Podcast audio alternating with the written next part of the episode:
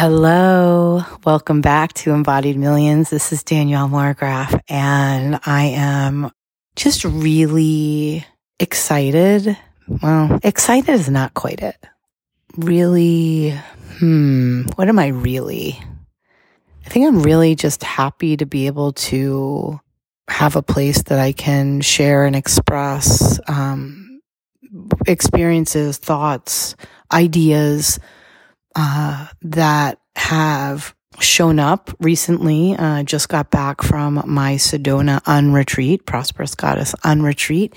And there is just was so much richness in the experience, uh, that, and, and there's this idea, like there was this main thread of an idea, um, showing up for me as I observed and watched and facilitated women in more pleasure and rest. And, you know, I think most of us think of rest as respite, as a place of retreat, right? Like when you think of even your body being in retreat, right? What, what sort of thoughts does that bring up? Is it about, um, more rest or is it more about, um, walking sort of, you know, when I think of retreat, I think of like actual physically walking backwards, maybe hands up, you know, sort of closing in my body in retreat, right? Is for that for you, does that bring up maybe words like surrender, uh, give up, um, hide away, um, and one thing that I got to observe is that while, well, I guess two things. There were two main real big threads. One was that those of us who want retreat, right? We want rest. We want respite. We want more, maybe space. Uh, we want to learn more about ourselves. We want to dive into deeper uh, waters emotionally, you know, come home to ourselves. That when faced with the opportunity for that can be very triggering. It can be very triggering where we get distracted by outward circumstances as a way to not look within, right? And really because there is a lack of safety to slow it down enough to look in right? I think that because I live in this hybrid world of coaching and somatic work, uh, one thing that I have experienced time and time again with clients is this idea that, um, you know, coaching is really being, it's illuminating um, something that the person can't see for themselves, right? It's, it's guiding them on some sort of self realization around the idea that, you know, I can see something and I can ask a question that will bring about like a light bulb. oh my gosh, I never thought of it like that. Right. Maybe there's like they, they, it's guiding them to an awareness, right? A breakthrough of awareness, a breakthrough of understanding. And somatic work is very different uh, experience. Somatic work is about guiding into self and really coming home to that innate internal wisdom without without a result, right? There is no result attached. Coaching is very result driven, right? But somatic work is a being experience. It is a re- experience of being with. It's a, and being with without, right? And just noticing when there is a fight, flight, freeze, fawn response and then choosing something different if required. So that way there is an opportunity to reorganize. So that way there can still be a safety in connection with self, safety in connection with.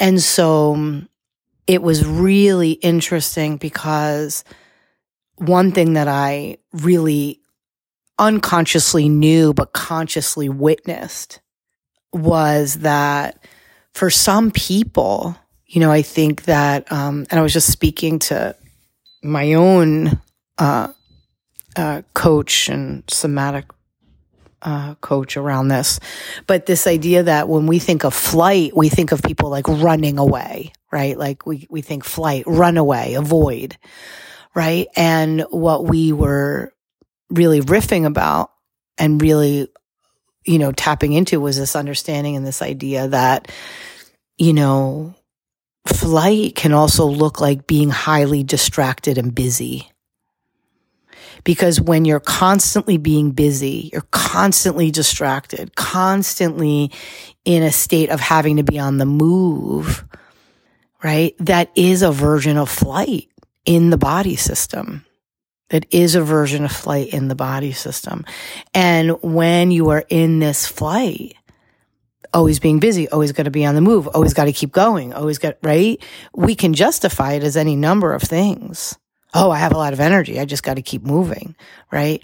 And, and it, it could be that there is a flight response there because if I stay still long enough, if I be with myself long enough, it feels like danger. It doesn't feel safe. Maybe it feels like I have to feel, like I have to feel something. I don't want to feel anything, right? I keep on the move to not have to feel right? And what's really interesting is when pushed in, in a feeling of discomfort, right? When there doesn't feel like safety within the container and there's a discomfort around that. Um, it's not organized the way I want it to be. It doesn't look like the way I want it to look. It's not my expectations of what I, you know, you know, what I want, whatever that is, right?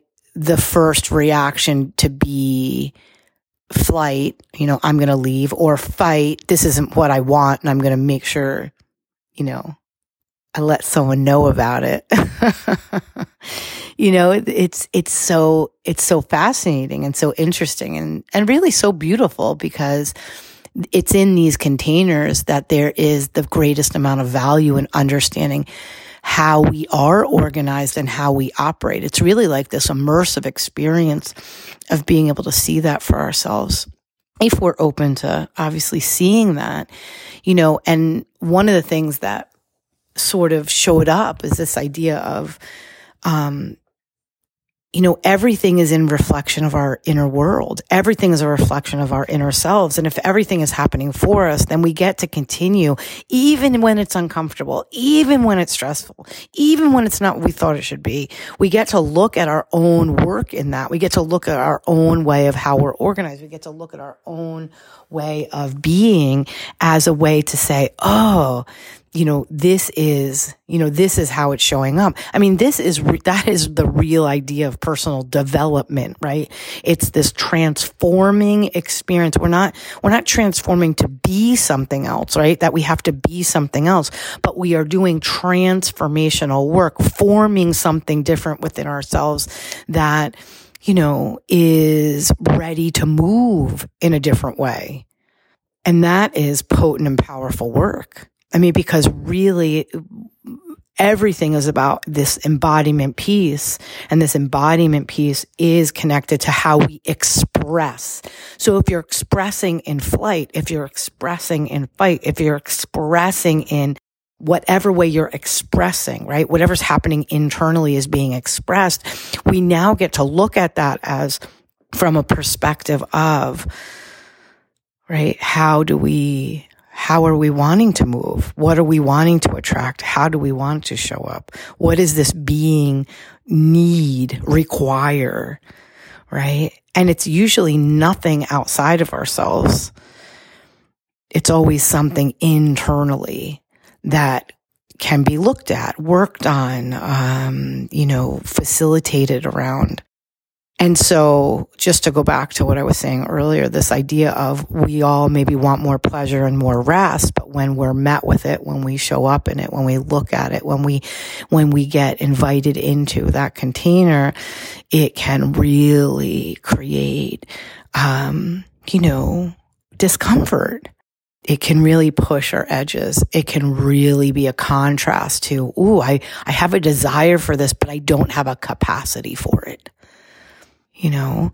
And then also this idea that showed up was this value of it, right? If, if the value of it is external, what I get, right?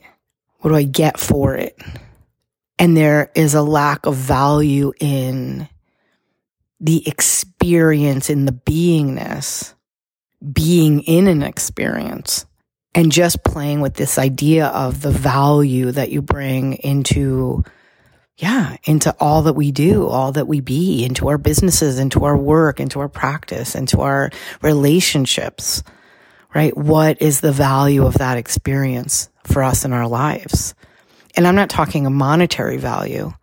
I'm talking about what is the value. And if we, if we don't value rest, if we don't value space, if we don't value transformation, if we don't value self evolution, if we don't value how we're moving with another, if we don't value the sacred, if we don't value, you know, the quality of our lives based on how we feel and how we move and how we embody and how we show up, we don't value living in that divine, feminine, uh, spiritual, uh, place.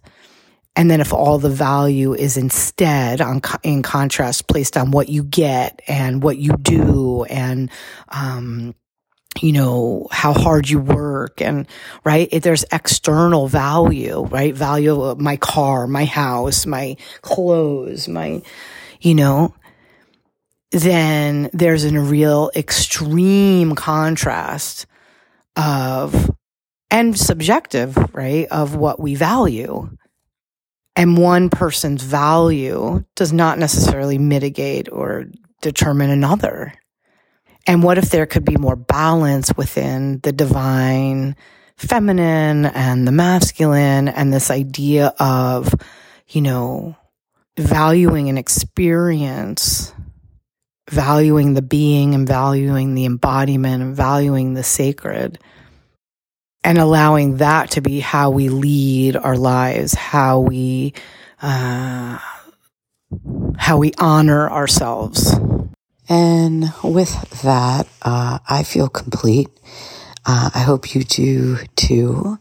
And I'll see you next Tuesday. Oh, and by the way, if you have not already registered for Six Figure Frequency, uh, tickets are still available. We will be together on November 13th and we will talk all things somatics and body and money and subconscious and energy and money is energy, uh, and lots of other things. So, um, if you are someone who is looking to embody a state of wealth and prosperity, if you're looking, if you're someone who's looking to express yourself authentically and in total alignment to share uh, your message with the world, to share your services with the world, and if you're someone looking to use to do that and attract uh, what you desire, then uh, please come, because uh, the truth is is that the nervous system is the root and the root to your riches. Bye for now.